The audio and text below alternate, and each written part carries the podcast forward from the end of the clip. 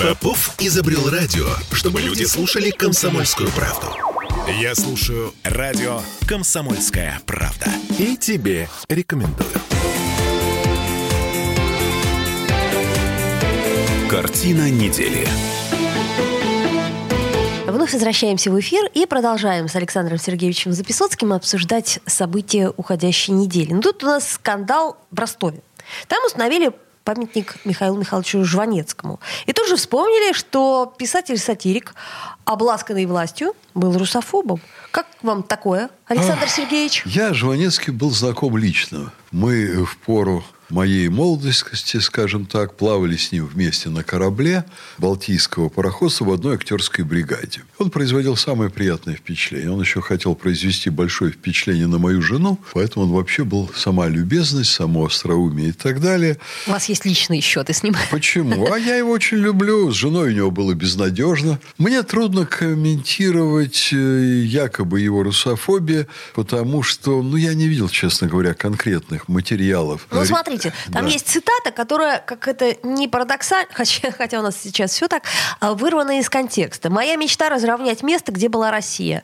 Это э, просто вырезанная цитата, а там на самом деле он другое говорил совсем. Вот, эта цитата разошлась, и у нас тут, э, значит, какая-то женщина, ростовчанка, она задала этот вопрос, э, почему... Ее отодвинули от губернатора, да, отодвинули я это видел. Да. От губернатора, вот. Но, Но давайте... потом пошли круги по воде. Олечка, давайте мы поговорим о другой стороне вот этой истории. Конечно, люди, которые ругают Россию, мне лично были неприятны всегда и в более благополучные времена. Родину надо любить, и это одно из свойств порядочного человека. Мать надо любить, отца надо любить, даже если они заслуживают критики, и даже если они в чем-то и ужасно. Это мать и отец. Родину надо любить, безусловно, даже если на родине многое не так, как тебе хочется, и очень много недостатков. А Но... разве Жванецкий родину не любил? А вы имеете в виду какую? Что его родина? А Одесса разве он не или любил, Советский а, Союз? Людей, которых он э, иногда высмеивал. Я вот э, все-таки к чему это говорю? Жванецкий юморист, даже сатирик порой, это человек, который нам говорил о наших недостатках, в общем-то, достаточно доброжелательно и вызывая у нас улыбку. Это не мешало быть полезным и помогать искоренять наши недостатки. В этом свойство сатирика, ну и в какой-то степени в этом ценность юмориста. Юморист, конечно, меньше вот этим занимается, он иногда занимается просто безобидными шутками, но уж сатирик – это тот, кто, конечно, доброжелательно критикует наши недостатки. Но я сейчас о другом.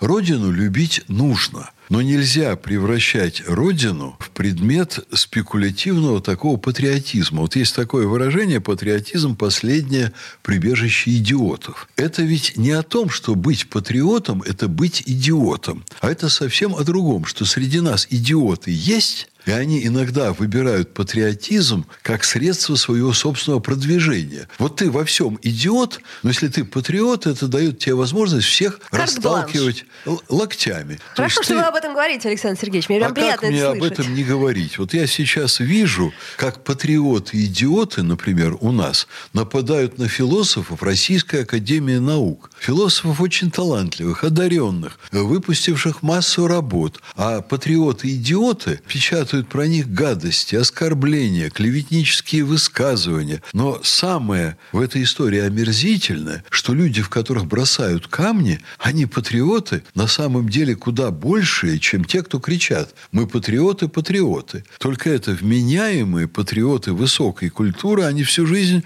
работали на науку нашей страны.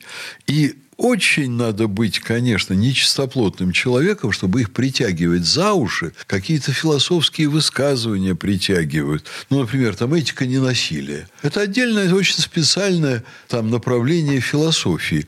Ну, давайте там, уж если нам не нравится этика ненасилия, будем говорить, что там. Надо убивать раненых украинцев, если мы их берем в плен. Нет, их надо лечить. Есть специальные направления там философии, и есть, конечно, специальные направления выступления, в выступлениях юмористов, уж если выдирать что-то из контекста, чтобы там сказать какую-то гадость, то это, по-моему, последний из дел, которыми надо заниматься. Я не знаю, может быть, действительно Жванецкий сказал какую-то гадость про страну, ну, тогда это вызывает сожаление, и тогда надо говорить о том, что это нестерпимо, но его уже, по-моему, нет с нами.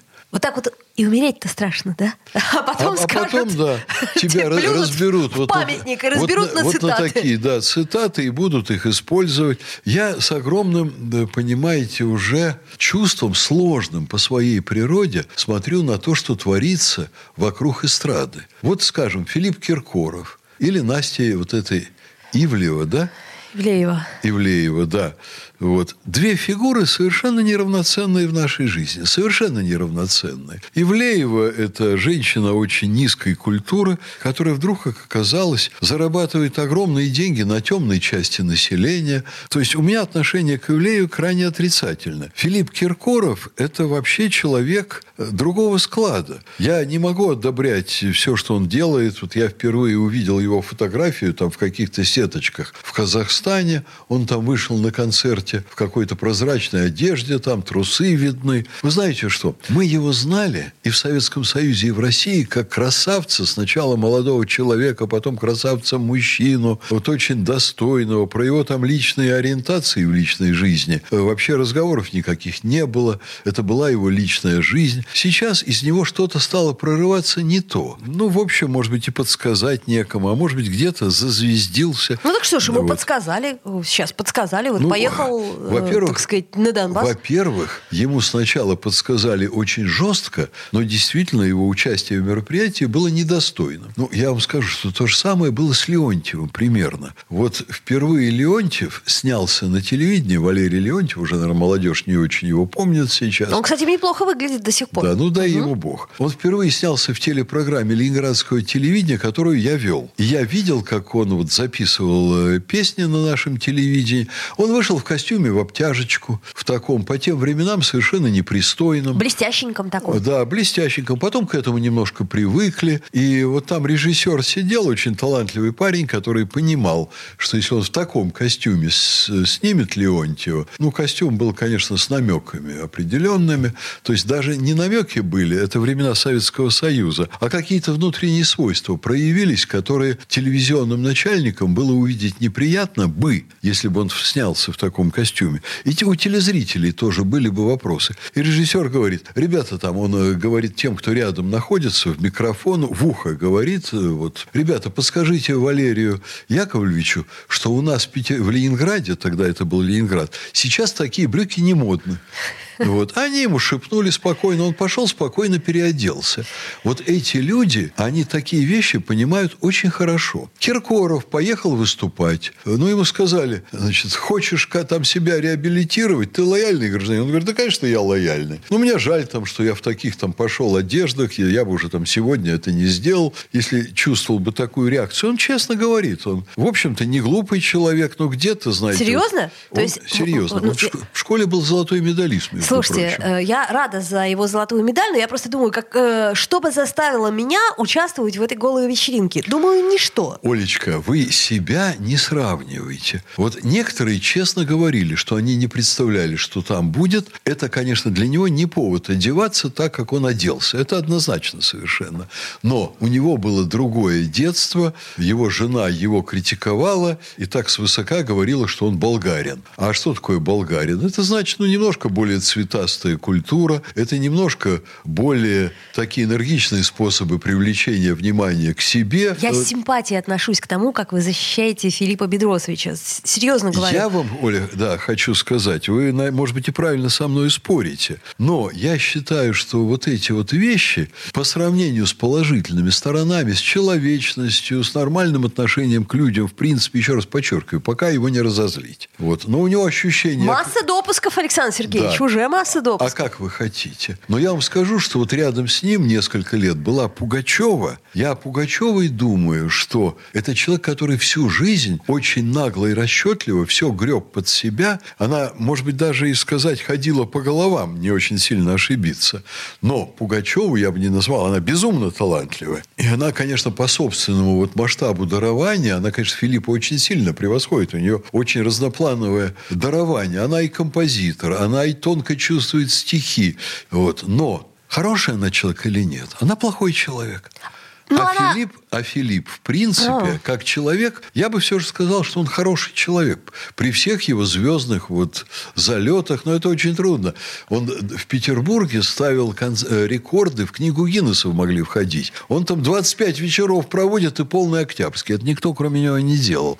Это влияет на человека. Но при всем при этом он поехал выступать. Это, наверное, там страшно ехать в зону спецоперации. Концерт твой могут подвергнуть бомбардировке. Ты там можешь погибнуть. Он артист, он не очень для этого подходит, он не воин по своему характеру. Олечка, вы так реагируете? Это мнение Александра Сергеевича да. Записоцкого. Я его не разделяю в данном случае, но я уважаю, что вы его высказали. Давайте сделаем паузу да, все-таки. Да, давайте я только все-таки э, вот фразу доскажу про Филиппа Бедросовича.